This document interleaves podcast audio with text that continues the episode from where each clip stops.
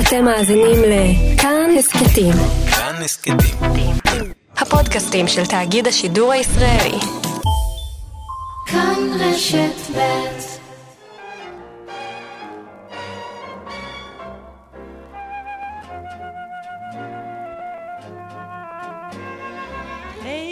שמיים, סלע אדם, רגב אדמת ראשי. ארץ שלנו, נגב הים, ברכת שדות חרושים. לילה רוגע, אוהל קטן, צער קדוש בלב, לך מילת מנרה ודן, לך שירי האוהב, ארצנו הקטנטונת. ארצנו הקטנטונת, ארצי שלי שלי קטנה, את בנך את כה אוהבת, ארצנו הקטנטונת. למאזיני תאגיד השידור כאן, בארץ ובעולם, בוקר טוב ושבת שלום. בעשרה במרס 1949 הוקמה הממשלה הראשונה.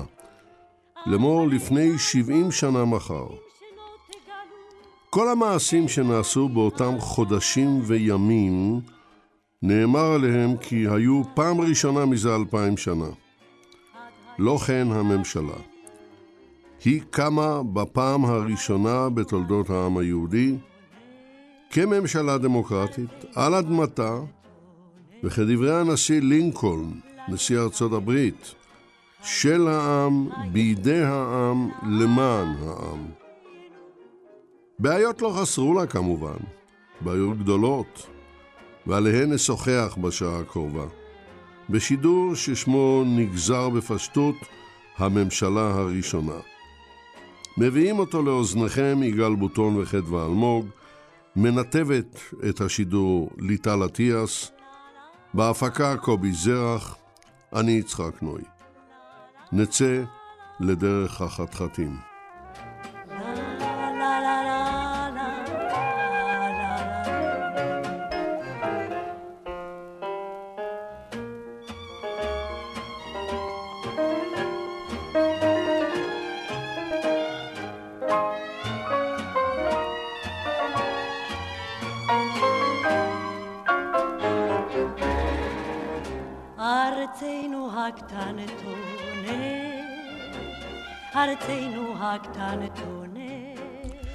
דוקטור מרדכי נאור, בוקר טוב לך, שבת שלום. בוקר טוב, שבת שלום.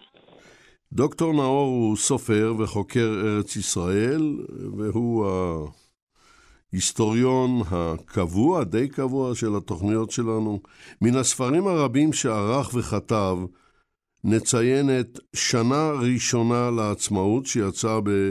1988 בהוצאת יד יצחק בן צבי. הוא ערך גם את ארץ ישראל במאה ה-20 ביחד עם דוקטור דן גלעדי, שיצא ב-1990 בהוצאת משרד הביטחון. והשאלה הראשונה אליך, מרדכי נאור. הבחירות של ינואר 1949, מילה או שתיים כדי שנקבל רקע, פרופורציה וכן הלאה.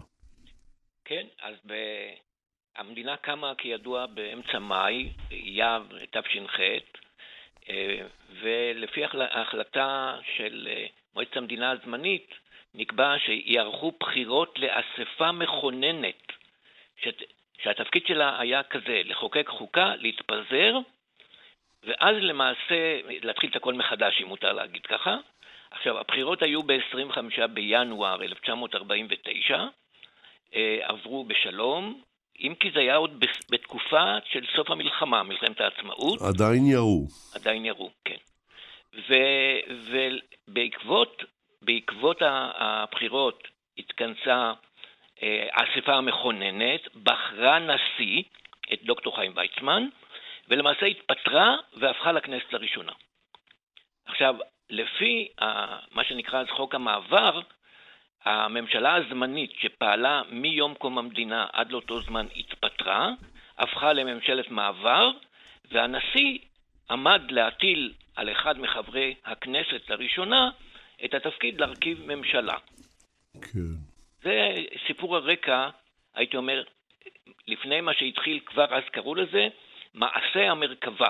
איך להרכיב את הממשלה הראשונה. כן. עכשיו, אה, אם ברשותך, אנא יישאר איתנו, נעבור לפרופסור אבי בר-אלי. פרופסור בר-אלי, בוקר טוב לך, שבת שלום. בוקר טוב, שבת שלום. פרופסור בר-אלי הוא היסטוריון ממכון בן גוריון שבאוניברסיטת בן גוריון שבנגב. מהספרים שלו, בואו נציין את מפאי בראשית העצמאות, יצא ב-2007 בהוצאת יד יצחק בן צבי, והספר ממלכתיות ישראלית, שערך ביחד עם ניר קידר, ושיצא לאור בשנת 2011. והשאלה אליך היא, מה היה הרכבה של הממשלה הראשונה? כמה מילים על זה. אה, כן, ההרכב הוא סיפור היסטורי מאוד מעניין. אה, צריך קודם, קודם להגיד שהתוצאות הבחירות היו, צריך לעמוד קודם על, תוצאות הבחירות, הן רחוקות מאוד מהמפה הפוליטית של היום. כי uh, תוצאות הבחירות היו כאלה שהיה רוב מוחלט של 65 מנדטים למה שנקרא אז מפלגות הפועלים. מפא"י, מפלגת פועלי ארץ ישראל, ומפלגת הפועלים המאוחדת, מפ"ם. לפני שהתפצלה לאחדות העבודה. ו... בדיוק, כן. לפני שהתפצלה לאחדות העבודה ולשומר הצעיר ששמר על השם הפעם. כן, כן. זה היה 65 מנדטים ביחד. מפא"י קיבלה 46 מנדטים ומפ"ם קיבלה 19 אה, מנדטים. כך שמה שיש לנו כאן זה סיפור כמעט מיתולוגי בתולדות תנועת העבודה, איך לא קמה ממשלת פועלים. כי בסופו של דבר, לא קמה ממשל, ממשלה עם רוב למפא"י ומפ"ם, מפ"ם מצאה את עצמה באופוזיציה. ואילו מפא"י, בסופו של דבר, אחרי מה שקראת, מעשה המרכבה המאוד מסובך שהיה באותה, באותה באותם חודשים, בשנים מאוד מתוחות מכל הבחינות האחרות, קמה ממשלה של, שהמוקד שלה היה מפא"י והמפלגות, אה, אה, החזית הדתית, שהייתה בערך בסדר גודל של קצת פחות ממפ"ם, היה לה 16 מנדטים, והצטרפו אליהם גם המפלגה הפרוגרסיבית ומפלגת לוויין, בעצם הייתה מפלגת לוויין של מפא"י, הרשימה של הספרדים בראשות בכור שטרית, שר המשטרה הראשון.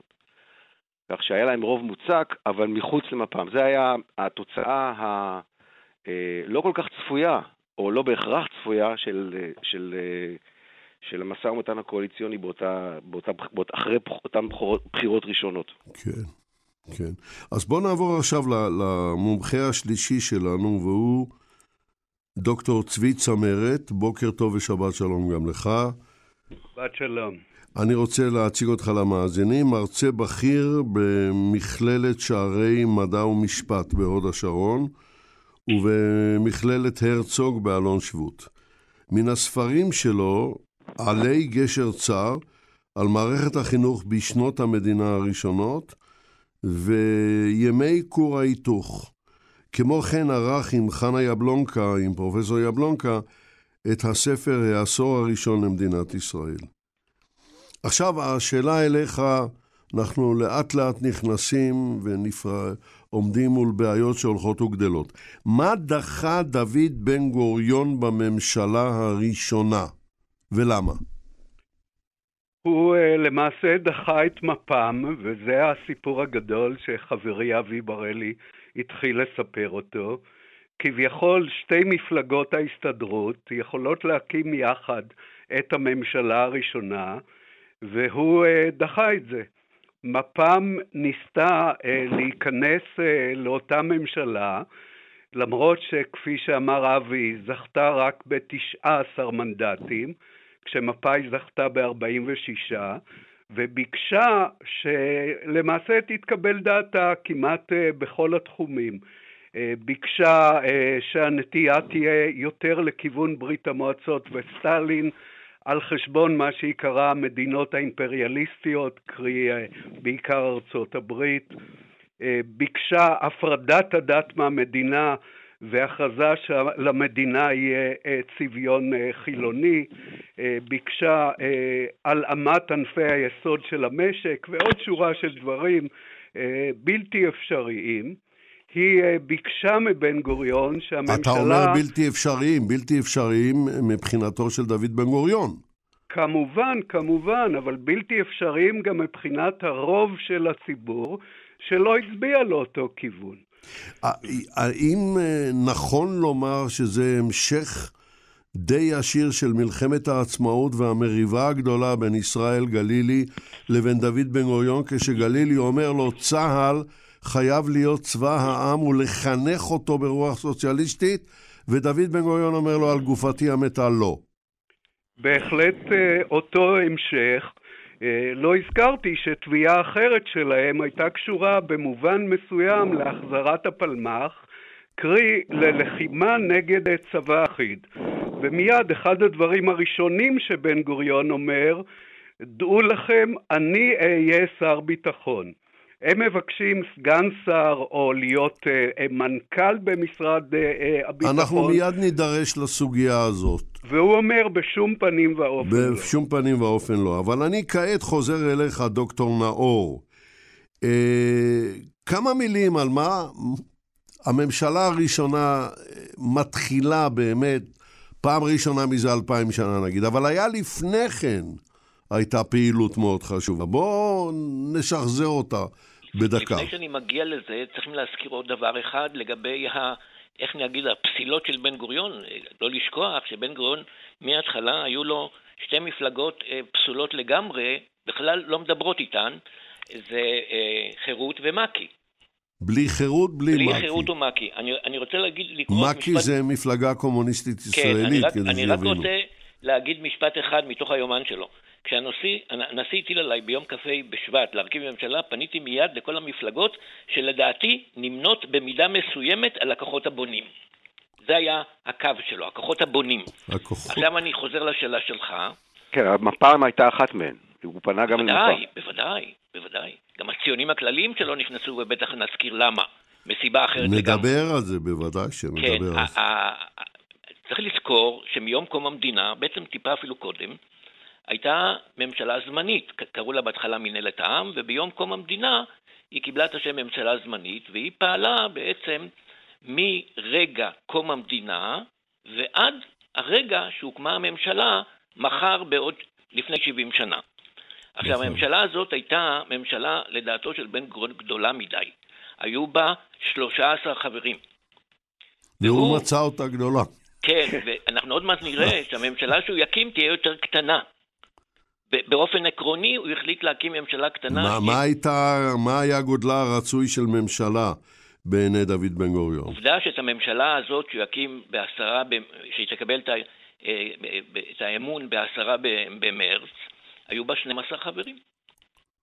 בכל אופן, הממשלה הזמנית שלטה, או, או ניהלה את המדינה מיום קומה עד שהוקמה הממשלה הקבועה הראשונה, אה, ההבדל, היו כמובן הבדלים. זו הייתה ממשלה במידה מסוימת ממשלת ליכוד לאומי. זאת אומרת, היו שם כמעט כולם, כמעט כולם, אני מדבר על הגופים הגדולים, אבל לא כולם כמובן. אז בואו באמת נתקדם, מדוע לא נכללו הציונים הכלליים?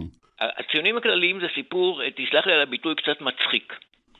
היו שם הרבה סיפורים מצחיקים. כן, הם קיבלו בבחירות שבעה מנדטים.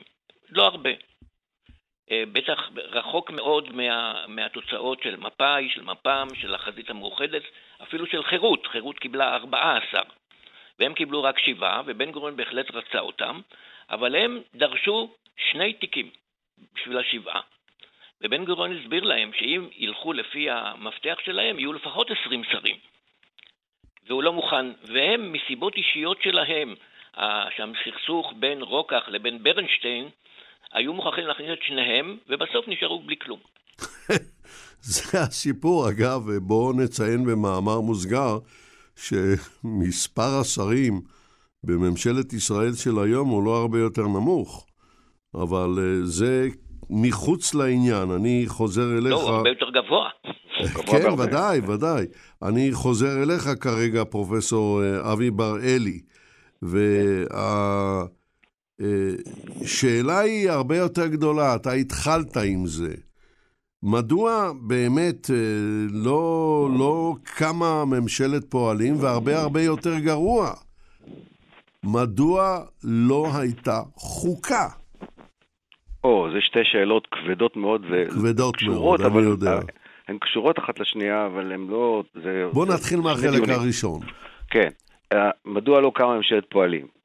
צריך להגיד קודם כל שבן גוריון לא רצה להקים ממשלה, קודם כל בן גוריון רצה להקים ממשלה עם מפ"ם, הוא הזמין את מפ"ם, ניהל איתה משא ומתן אינטנסיבי מאוד. זה לא שהוא אה, דחה את מפ"ם מיני ובי.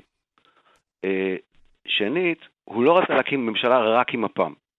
ותכף נראה מדוע, בגלל ההתנהג...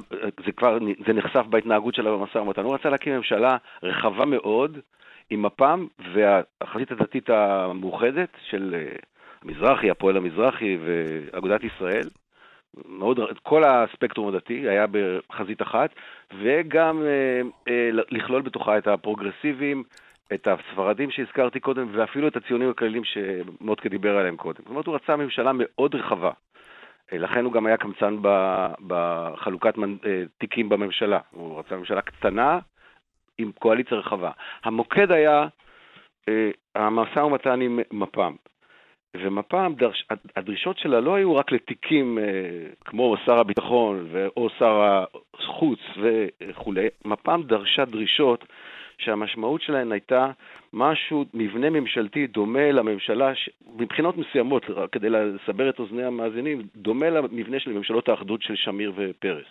כלומר, מפ"ם דרשה ששתי המפלגות הגדולות, אה, שהן לא היו שוות, זו 146 ומפ"ם 19, מפא"י ומפ"ם, ישלטו ביחד בממשלה, זאת אומרת, ינהלו את הממשלה ביחד. כלומר, שלמפ"ם, המשמעות המעשית הייתה שלמפ"ם יהיה זכות וטו על מדיניות החוץ ועל מדיניות הפנים של, של ממשלת ישראל, והיא תנוהל מלמעלה על ידי שתי המפלגות. זה בא לידי ביטוי גם בנהלים שהם ביקשו להכניס לאופן, לאופן עבודת הממשלה, וגם בדרישות שלהם, למשל למנות מנכ"לים במשרדים שהם לא יהיו שרים בהם. אה, כשלא התקבלה דרישתם לשר הביטחון, שזה היה תפקיד מאוד חשוב בתקופה אז, לא פחות משזה היום, הם דרשו שיהיה שם סגן שר במעמד של אה, כמעט שווה לשר הביטחון. כלומר, שר הביטחון יצטרך לתאם איתו, לא כמו אלי בן דהן, נגיד, אה, אה, מול שר הביטחון ליברמן, אלא ממש מעמד של סגן שר דומה למה שהזכיר צביקה קודם, למעמד שהם דרשו לגלילי, גם לגלילי דרשו, בעצם הוויכוח עם גלילי בתוך, תוך כדי המלחמה לא היה רק על אופיו הסוציאליסטי של הצבא, אלא יותר מזה על השליטה פשוט בצבא.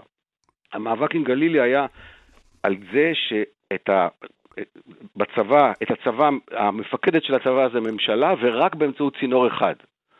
שר הביטחון... הצינור הוא גלילי כמובן, ולזה בן גוריון התנגד, כן. בדיוק, נכון. כן, אבל עכשיו יש עוד, כן. יש להם עוד דרישה שחייבים לתת עליה את הדעת. כן. הם דורשים מבן גוריון התחייבות שלא לקבל את תוכנית מרשל, שמעולם לא הוצעה לנו. מה בדיוק הולך שם? תוכנית מרשל לא הוצעה לנו, אבל בסופו של דבר אמריקה אה, אה, נתנה לישראל, אה, בתקופה שהייתה מאוד רחוקה מישראל, בכלל לא הייתה, ישראל לא הייתה בעלת ברית שלה, אבל בכל זאת ארה"ב נתנה לישראל מלווה חשוב מאוד, אה, שהיה יחד עם הסיוע היהודי של... התרומות של, של יהודי ארצות הברית. יחד עם, כן, כן המגבית והבונדס, היו תנאי הכרחי לקיום מפעל העלייה הגדולה בתקופה הזאת. ישראל לא הייתה, לא הייתה מסוגלת לעשות בלי זה את הדבר הזה. אולי הם אמרו, תוכנית מרשל הייתה סמל, אבל הם, מה שהם התכוונו זה שישראל לא תהיה, אה, לא תהיה על הפיירול של אה, ארה"ב, לא, תהיה, לא תקבל תמיכה מארה"ב באופן שיכניס אותה לתוך המעגל של... אה, במילים, במילים אחרות, ברור. כן. במילים אחרות, אילו דוד בן גוריון קיבל את דרישת מפ"ם, ידיו היו כבולות לחלוטין. נכון. היה לו קשה מאוד לנהל מדינה בתנאים האלה. היה בלתי אפשרי לעשות, בוא נגיד ככה, לא רק לנהל, לא, ודאי לנהל מדינה, אבל גם לא לממש את התוכניות העצומות שהוא תכנן לבצע בשנים הראשונות של מדינת ישראל, קרי העלייה ההמונית. היא לא הייתה אפשרית, העלייה ההמונית, תוך כדי הימנעות אה, אריסטוקרטית מסיוע אמריקאי אה, כספי.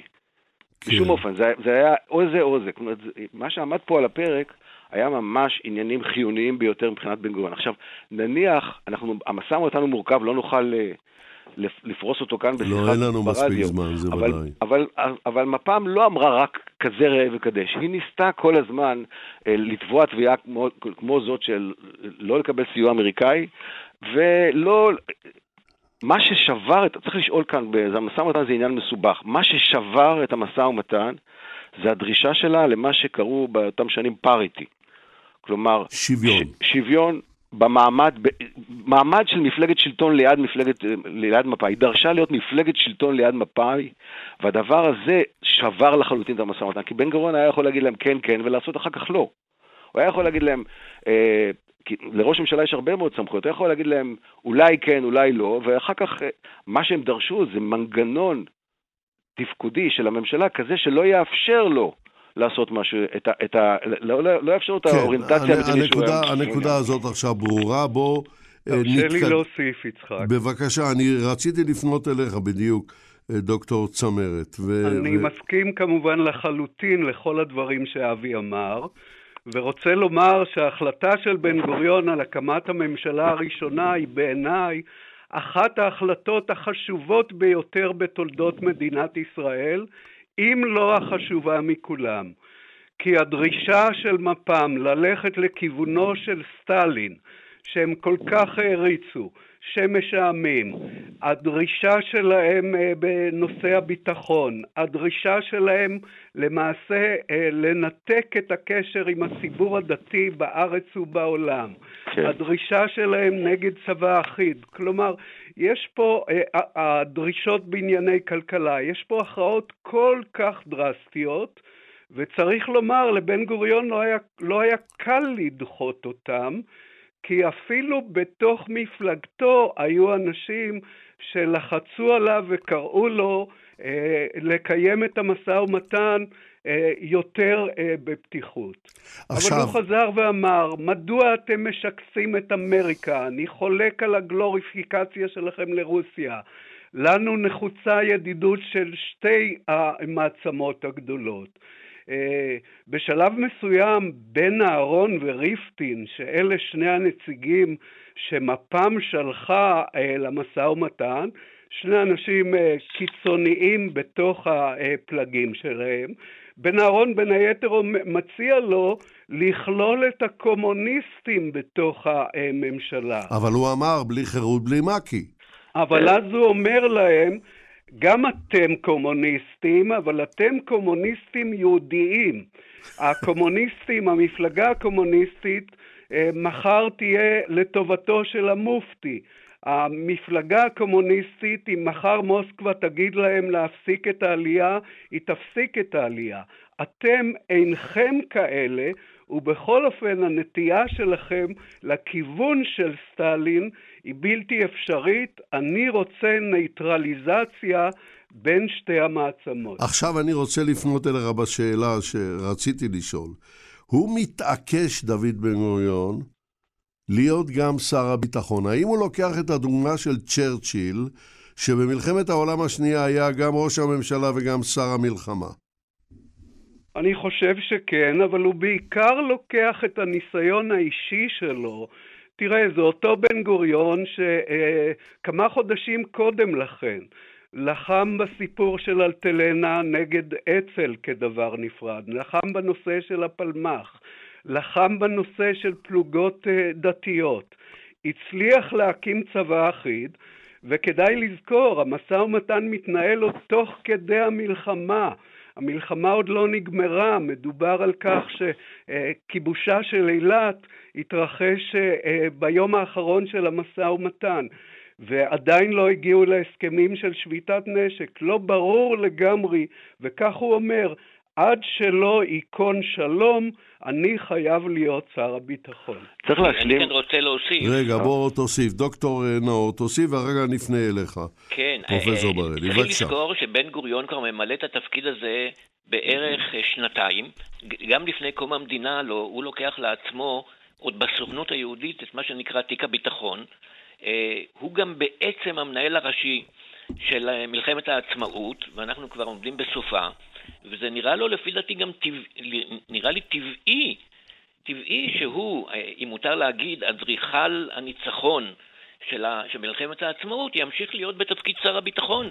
ואגב, אני חושב שהדרישה של מפ"ם לקבל את תיק הביטחון, ויש דרישה כזאת, בוודאי הרגיזה אותו מאוד. אני מניח, אבל, אתה יודע, צ'רצ'יל בזיכרונותיו כותב שהוא לקח לעצמו גם את תפקיד שר המלחמה, כדי שיהיה פחות ויכוח בקבינט בימים שצריכים לקבל החלטות. בוודאי. הוא לא, הוא לא, בוודאי. הוא לא רוצה עוד נודניק, מה לא רק, שנקרא. שהרג... לא רק שהרגיזה אותו, אותו, כמו שאומר מוטקה, היא הייתה בעצם להמשיך את המאבק שהתנהל ביניהם בתוך הממשלה הזמנית, סביב, כמו. שהזכרנו אותו קודם, סביב התפקוד של אה, סגן שר הביטחון אה, הקצר הימים גלילי. אבל אני רוצה אה, להעיר משהו לג... על הצד השני של האורנט... מה שנקרא האוריינטציה המדינית, שמפה מציעה. היא מציעה לא לק... הצעה בלתי אפשרית מבחינת בן גוריון לא לקבל סיוע אמריקני, אבל היא גם מציעה אוריינטציה, בעצם היא מציעה אוריינטציה פרו-סובייטית, ולדבר הזה לא היה בכלל שחר מבחינה, מבחינת המציאות המדינית. כעבור זמן קצר, ברית המועצות אה, מבצעת תפנית מדינית. ברית המועצות הייתה אה, בעלת הברית, או התומכת היחידה שהייתה למדינת ישראל בזמן מלחמת, מלחמת העצמאות, צריך להגיד את זה, בעסקה הצ'כית המפורסמת. וגם מבחינה מדינית, מפני שהיא רצתה להוציא מפה את בריטניה ואת ארצות, ויחד איתה את ארצות הברית, לדחוק אותם החוצה מהמזרח התיכון, והעצמאות הישראלית נראתה לה כלי טוב לתכלית הזו. להשגת המטרה כן, אבל כן. התכלית הזאת נגמרה אחרי הניצחון, ואז התהפכו האינטרסים שלהם, וכעבור באמת זמן קצר, ברית המועצות, לא בגלל בן גוריון, בן גוריון ושרת, שר החוץ שלו, מנהלים מדיניות של אה, מוצהרת של אי הזדהות, הם אומרים, כמו שהוזכר כאן קודם, הם אה, אה, מנסים לנוע בין ארצות הברית לבין אה, אה, ברית המועצות, ביודעם שיש קהילה חשובה מאוד שהם תלויים בה, של יהודים בארצות הברית וכולי. וזה, וזה זה בימים... לא בגלל... ברית ב- המועצות מבצעת את התפנית הזאת, לא מפני שבן גוריון לא, לא נענה לדרישותיה של מפ"ם, או לא מכניס את מק"י לממשלה, אלא מפני האינטרסים שלה שהתהפכו ברגע, שה, ברגע, ש, ברגע שהיא הוצאה מכאן בריטניה בעקבות מלחמת העצמאות. אז לזה צריך להוסיף שני דברים. הדבר הראשון הוא שבן גוריון תמיד אמר למקורבים, תביאו בחשבון שבלי ברית המועצות לא הייתה קמה מדינת ישראל. הדבר השני הוא, בן גוריון למעשה הוא באוריינטציה פרו-מערבית, כשארצות הברית לא בדיוק מלאה אהבה לישראל, אם נכון, נ- נכון. ננקוט לשון של צמצום. עכשיו לשאלה ששאלתי אותך לפני כן, ועדיין לא קיבלנו עליה תשובה, פרופסור בראלי. כן, מדוע לא נכתבה חוקה? או, לא, היה- היה- סדר היום שלנו היה עמוס, בואו נגיע, נגיע אל השאלה הכבדה, הלא פחות כבדה הזאת, מדוע לא נכון. נכתבה חוקה. הגענו. אה, אוקיי, אה, אני אגיד לך את התשובה הקצרה, והיא גם התשובה האמיתית היא שהכוחות הפוליטיים ב-1949, כמו הכוחות הפוליטיים בכל העשורות, העשורים הבאים של מדינת ישראל, לא היו מוכנים, יכולים להסכים על עקרונות אה, חוקתיים. זה, החוקה מצריכה יכולת להסכים לפחות אה, אה, הזרמים המרכזיים של, של פוליטיקה במדינה נתונה. והכוחות הפוליטיים של מדינת ישראל בתקופה הזאת, הדתיים מצד אחד, הליברלים מצד שני, יהיה להם שמות אחרים בתקופה הזאת, המפלגות היותר ימניות, המפלגות היותר שמאליות, לא היו מסוגלות להגיע להסכמה על עקרונות יסוד חוקתיים. זאת האמת שהרבה מאוד משפטנים שקובלים על זה שלא אה, התקבלה חוקה, מתכחשים לה. זה היה בלתי אפשרי מבחינה פוליטית. זה, זו האמת. מה שמנסים להגיד בדרך כלל, אה, בעיקר בחוגים המשפטניים וחוגים פוליטיים, כמו למשל אה, שולמית אלוני בשעתו שכתבה על זה, וגם אמנון רובינשטיין, אני חושב, מה שהם מנסים להגיד שבן גוריון לא רצה חוקה, כי חוקה מגבילה את השלטון, והוא מנע את זה באמצעות העוצמה הפוליטית שהייתה לו אחרי הניצחון במלחמת העצמאות, וזאת בכייה לדורות, זאת הבכייה לדורות המשפטנית. זה נכון שבן גוריון לא רצה חוקה, אבל בן גוריון לא רצה חוקה בעיקר מכמה סיבות, לא, אפשר לפרוס אותם, אבל קודם כל צריך להגיד דבר אחד, בן גוריון לא, חשב שחוקה היא אלמנט סכסכני. להכניס, להכניס את הוויכוח על החוקה בשנות היצירה של מדינת ישראל, פירושו של דבר להסב את תשומת הלב ה- של המערכת הפוליטית מהפרויקטים החיוניים שעומדים לפניה, נזכיר רק שניים, העלייה הגדולה, שזה הפרויקט הכי חשוב בעיניו בתקופה הזאת, והפרויקט של, והעמידה בפני הלחץ הצבאי והמדיני שהופעל באותן שנים על ישראל, מהעניינים האלה אל סוגיות של חוקה שהתוצאה שלהם, אמר בן גוריון פעם אחר פעם בדיונים, תהיה מריבה מתמשכת ומשתקת. זה היה העמדה של בן גוריון. כן, אה, כן, בבקשה, דוקטור צמרת. אה, תרשה לי לחזק את אבי ולהוסיף פה עוד פרט מאוד חשוב שהוא חזר ואמר אותו. אמר, אנחנו חלק קטנטן מהעם היהודי, כלומר כמיליון מתוך 13 אה, מיליון.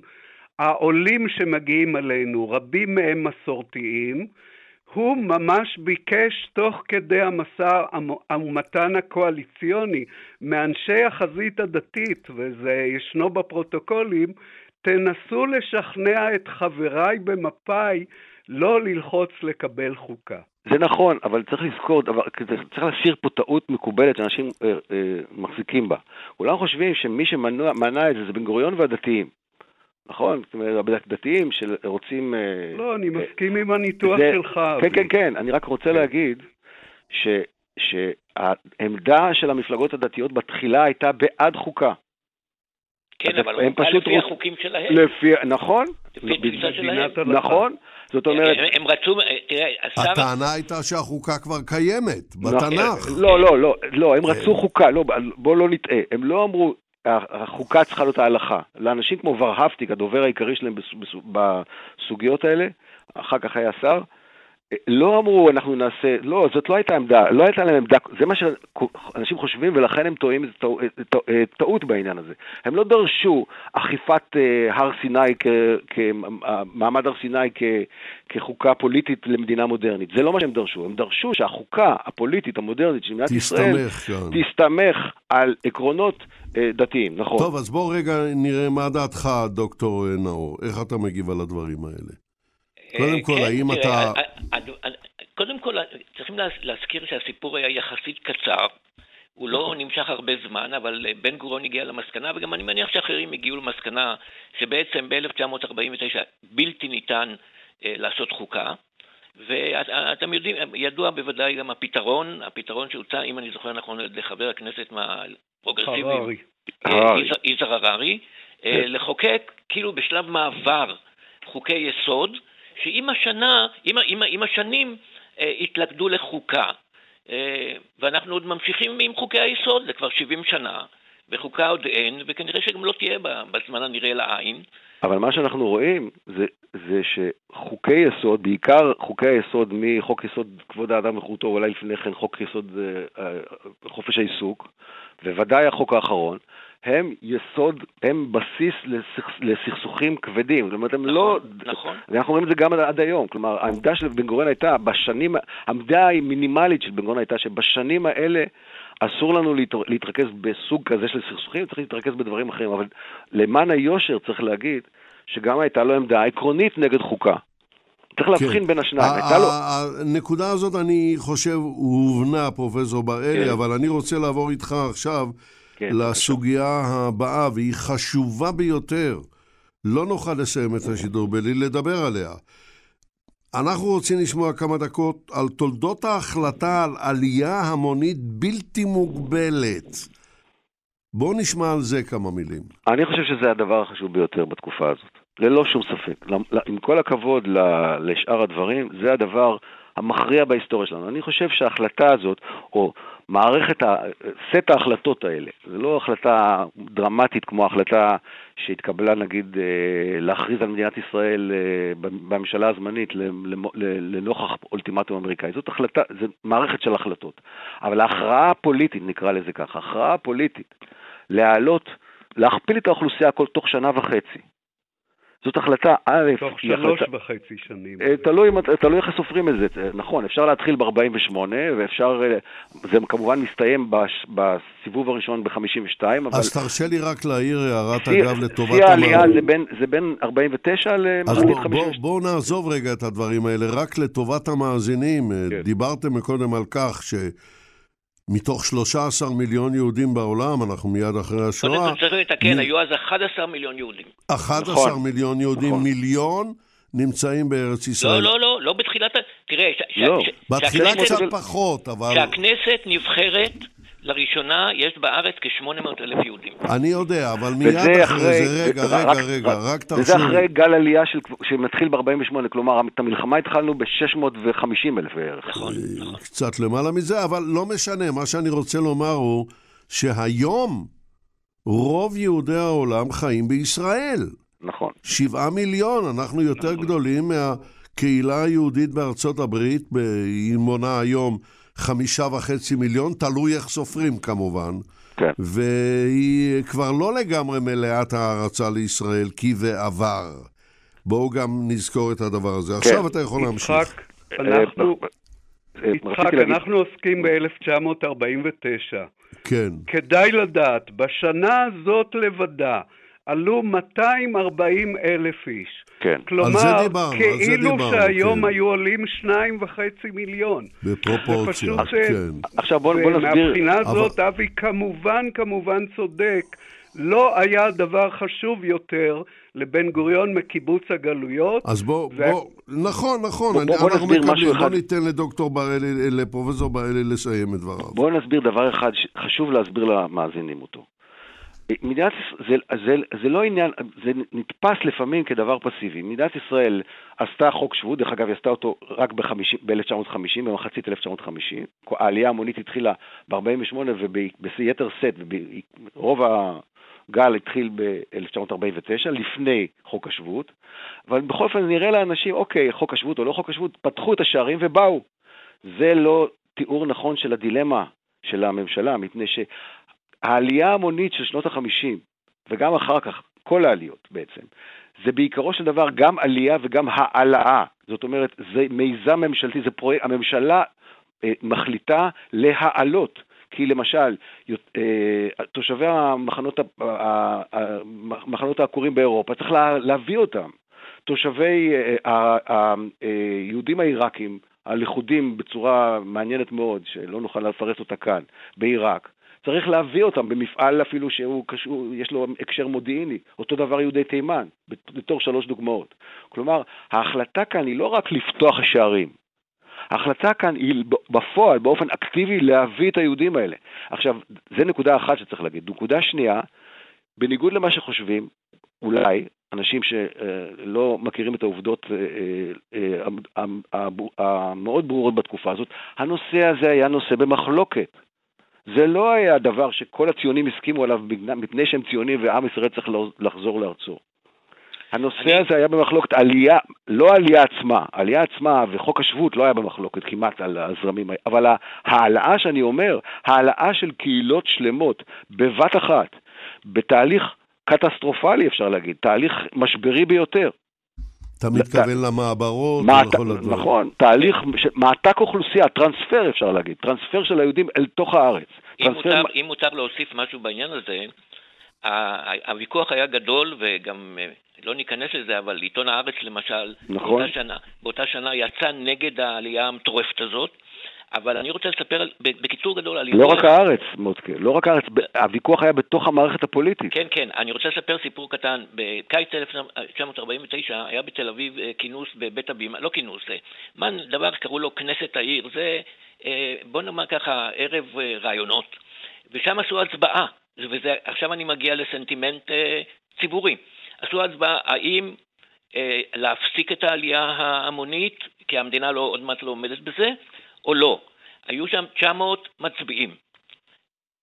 רק שמונה התנגדו להפסקה, אלא זאת אומרת תמכו בהפסקה, ואחד הדברים המעניינים, אחד האנשים שהופיע על הבמה ודיבר בעד המשך העלייה ההמונית היה הציר האמריקאי ג'יימס מקדונלד.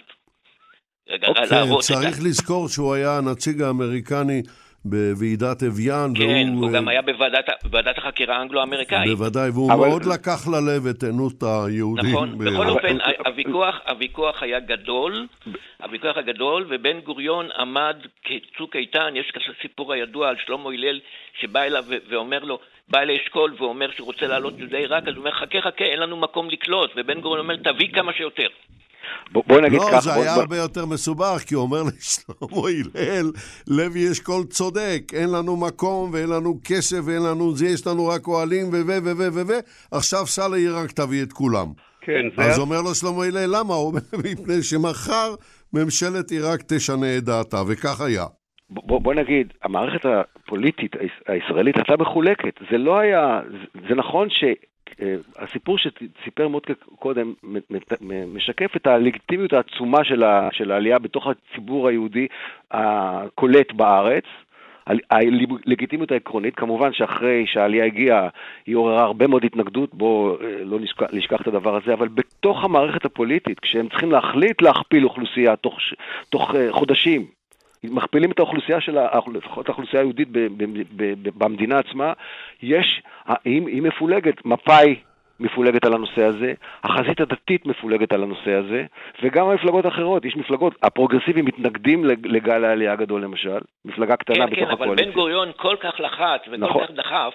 זה החלטה של בן גוריון. אני חושב שמהלך אה, אה, כל כך דרמטי כמו העלייה הגדולה, לא היה יכול להתבצע בדרמטיות שלו, בהיקף שלו, בדחיסות שלו בזמן, בשום אופן, אילולא המשקל של בן גוריון. בן גוריון שם את כל משקלו על הדבר הזה.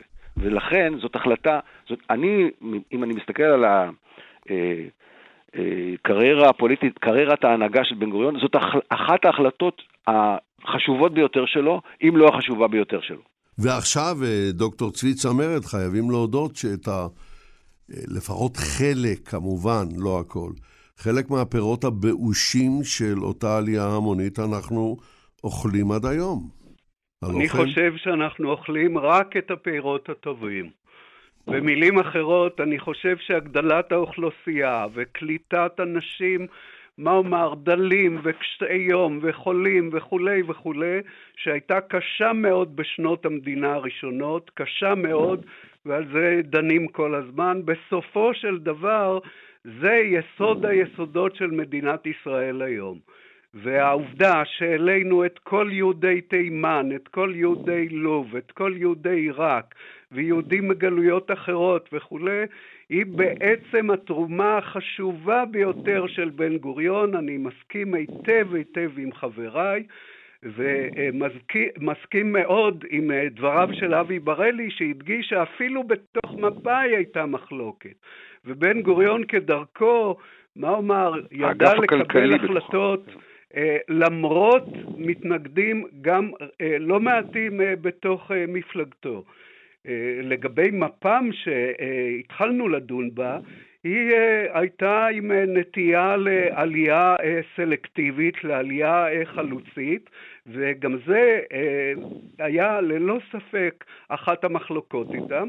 כולל ביקורת מאוד קשה של בן גוריון על התנועה הקיבוצית, שחלק גדול ממנה היה אז הקיבוץ המאוחד והקיבוץ הארצי, אה, שמה אומר, קלטו בעיקר בני נוער, אבל את העולים המבוגרים לא קלטו, לא תמכו בהעסקתם, ועוד אה, שורה של אה, דברים אחרים, שעליהם בן גוריון אמר להם, אני בוש ונכלם. עכשיו אני רוצה, שהוא... רגע, רגע, רגע, בואו נתקדם חברים. כן. יש לנו עוד סוגיה מרכזית שחייבים לדבר עליה, ואני פונה אליך, פרופסור אבי בר-אלי. המעבר לירושלים. העולם החליט שירושלים היא לא שלנו. העולם זה האו"ם. העולם זה האו"ם. האו"ם ב-49, לא רק ב-47, גם ב-49. וגם ב-2019, אבל בואו נעזוב את, את הדברים האלה. כן. בן גוריון, כנגד רצונו של האו"ם, אם תרצה, אני משתמש במילה או"ם, מעביר את המוסדות לירושלים ומעביר אותן מהר. מה הניע אותו? הניע אותו, מה שהניע אותו לרכז למשל את המאמץ המלחמתי על הדרך לירושלים. הניע אותו הנחה מאוד חזקה שמניעה אותו אה, לאורך, באופן, באופן אה, עקבי מאז, מ-48 ואילך, שהבירה, קביעת הבירה של ישראל בירושלים, של, של ישראל בירושלים היא אלמנט מרכזי באחיזה של, של, של מדינת ישראל בארץ. כלומר, קביעת הבירה היא לא דבר נחשב, היא לא נחשבה בעיניו איזה עניין אה, דומה למחלוקות קרקעיות אחרות, שגם הן היו חריפות ביותר בתקופה הזאת. זה נחשב בעיניו דבר שעליו נהרגים ולא עוברים. פשוט כך. ברור, וזה, ברור. זה גם בא לידי ביטוי בעמדות המאוחרות שלו אחרי uh, ששת הימים. מיד הוא אומר, הדבר הראשון שהוא אומר, האלמנט, הוא משנה את עמדותיו כמה פעמים. על ירושלים, הוא לא רק מציע אה, אה, לעשות מה שעשו מיד, אה, אה, כמעט מיד, לספח אותה, אלא הוא מציע אפילו לשבור את החומות של העיר העתיקה, עד כך הוא הולך. כלומר, כן. כן, אבל זה מאוחר יותר. הרבה יותר מאוחר, כן. ב-49. טוב, אנחנו, אנחנו עכשיו ב-49, ואני פונה אליך. ב-49, פרט מאוד מעניין, שאחד המתנגדים החריפים שלו לכך שירושלים תהיה בירת ישראל, זה שר החוץ משה שרת, נכון. שהציבור איננו יודע, אבל הוא מגיש מכתב התפטרות מתפקידו כשר חוץ על הרקע הזה שבן גוריון מחליט בדצמבר 1949 על ירושלים כבירת ישראל. וגם הנשיא... מה בן גוריון עושה עם אותו מכתב? דבר לא, לא מספר אפילו לא לחבריו, ואחרי כמה ימים שרת חוזר בו מהתפטרותו ונודע עליה רק אחרי שנים. הוא כותב לשרת, הוא כן, כותב לשרת, הוא כותב לשרת בעקבות ההתפטרות, שני האנשים שהובילו את uh, כ"ט בנובמבר לא יכולים להיפרד עכשיו. כלומר, הוא לא נותן לו להתפטר.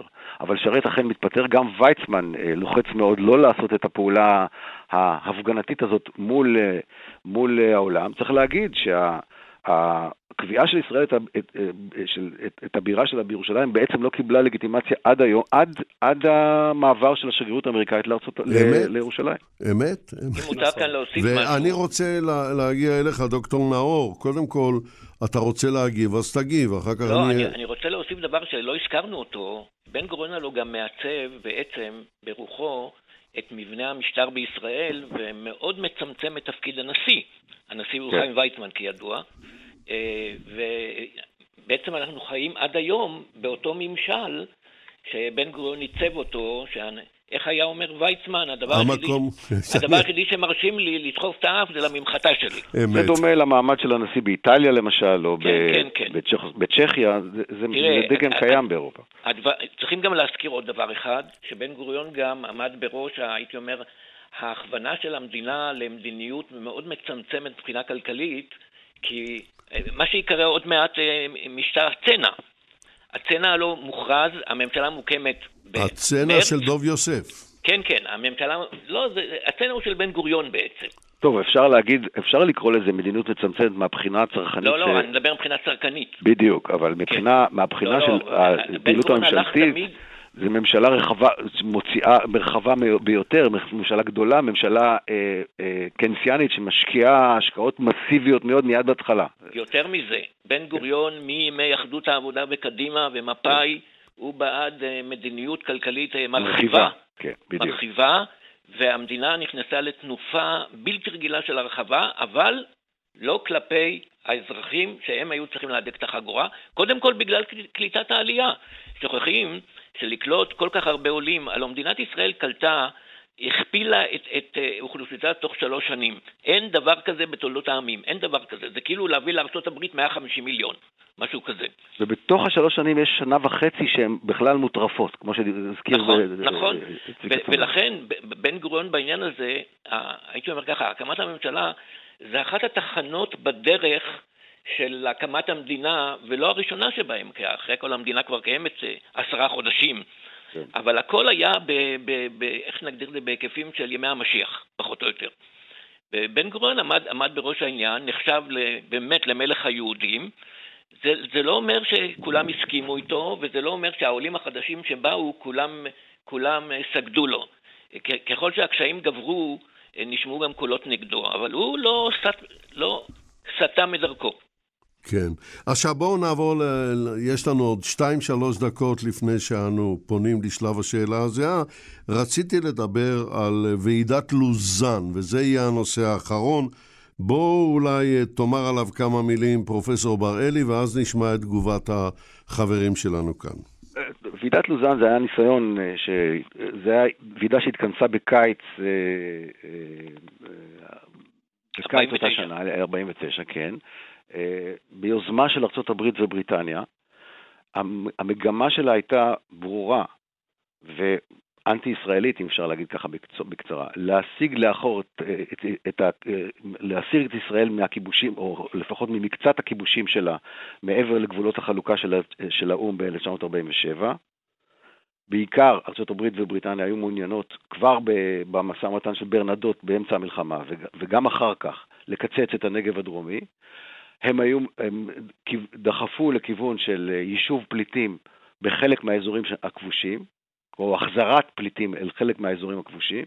הם דיברו על, אה, והם עשו גם לקראת הוועידה הזאת הכנות, פגישות עם מדינות הערב שהיו רובם ככולן גרורות של, של ארה"ב ובריטניה, פגישות הכנה לקראת הוועידה הזאת. כלומר, ישראל נכנסה לוועידה הזאת במצב קשה מאוד מבחינה בינלאומית, לא היה לה, גיבוי, לא היה לה הרבה גיבוי. ברית המועצות הייתה מודר, מודרת מה, מהוועידה הזאת, זו הייתה ועידה בדומיננטיות של אנגליה וארצות הברית, טורקיה הייתה שם גם מיוצגת, בתור גם גרורה של, של, של השתיים האלה, ושרת ובן גוריון ניצבו שם במצב מאוד קשה.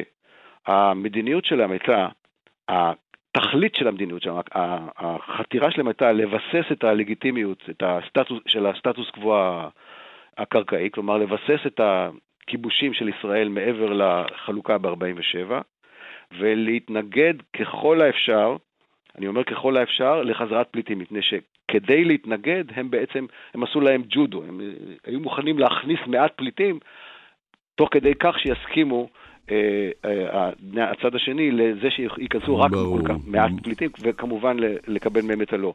הדרך היחידה, הדרך, שיטת המשא ומתן העיקרית שלהם הייתה לדרוש תנאי מקדים לכל דיון בפליטים ובגבולות, של הכרת, הכרה, הכרה של מדינת, מדינות ערב במדינת ישראל. כדי להאיט את התהליך הזה. טוב, לא, בואו נשמע את תגובתך. הם עשו משהו שאפשר להגיד, בוא... אפשר להגיד הפעולה של בן גוריון ושרת דמתה לא מעט, לפחות, לפחות במבנה שלה, להתנהלות של נתניהו מול אובמה וקרי.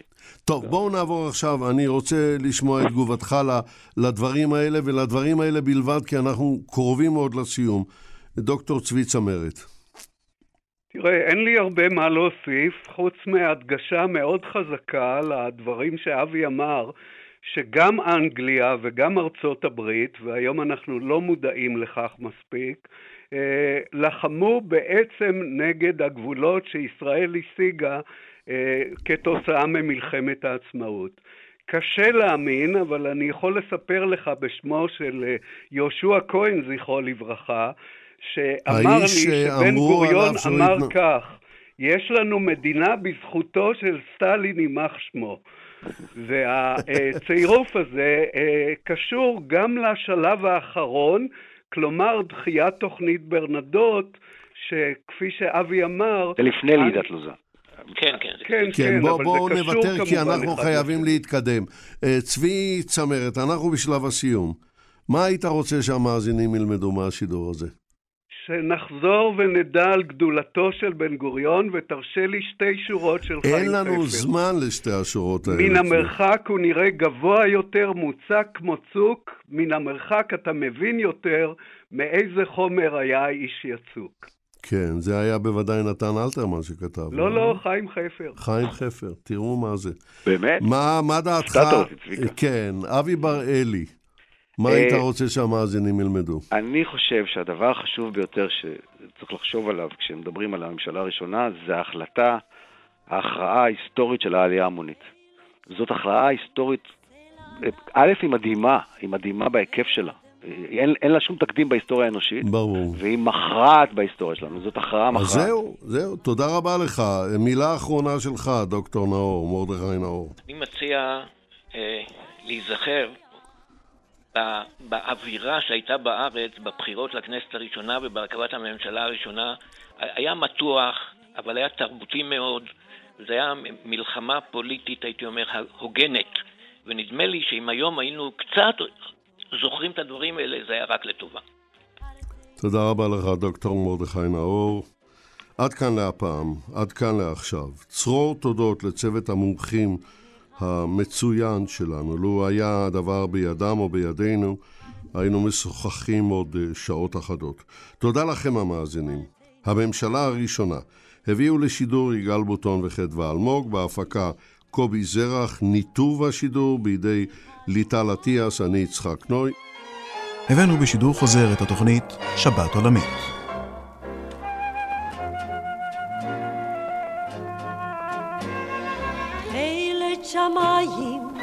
סלע אדם, רגב אדמת ראשי, ארץ שלנו, נגב וים, ברכת שדות חרושים. לילה רוגע, אוהל קטן, צער קדוש בלב, לך מילת מנרה ודן. לך שירי האוהב, ארצנו הקטנטונת, ארצנו הקטנטונת, ארצי שלי שלי קטנה, את בנך את כה אוהבת, ארצנו הקטנטונת, ארצנו הקטנטונת, אמי שלי שלי קטנה, את בנך את כה אוהבת. אחרי אלפיים שנות גלות, אליי חזרתי, אליי חזרתי, את היחידה שלי, ארצנו הקטנטון. ארצנו הקטנטונת. לנצח הרסתי חיים, חיים, לעד ארצנו.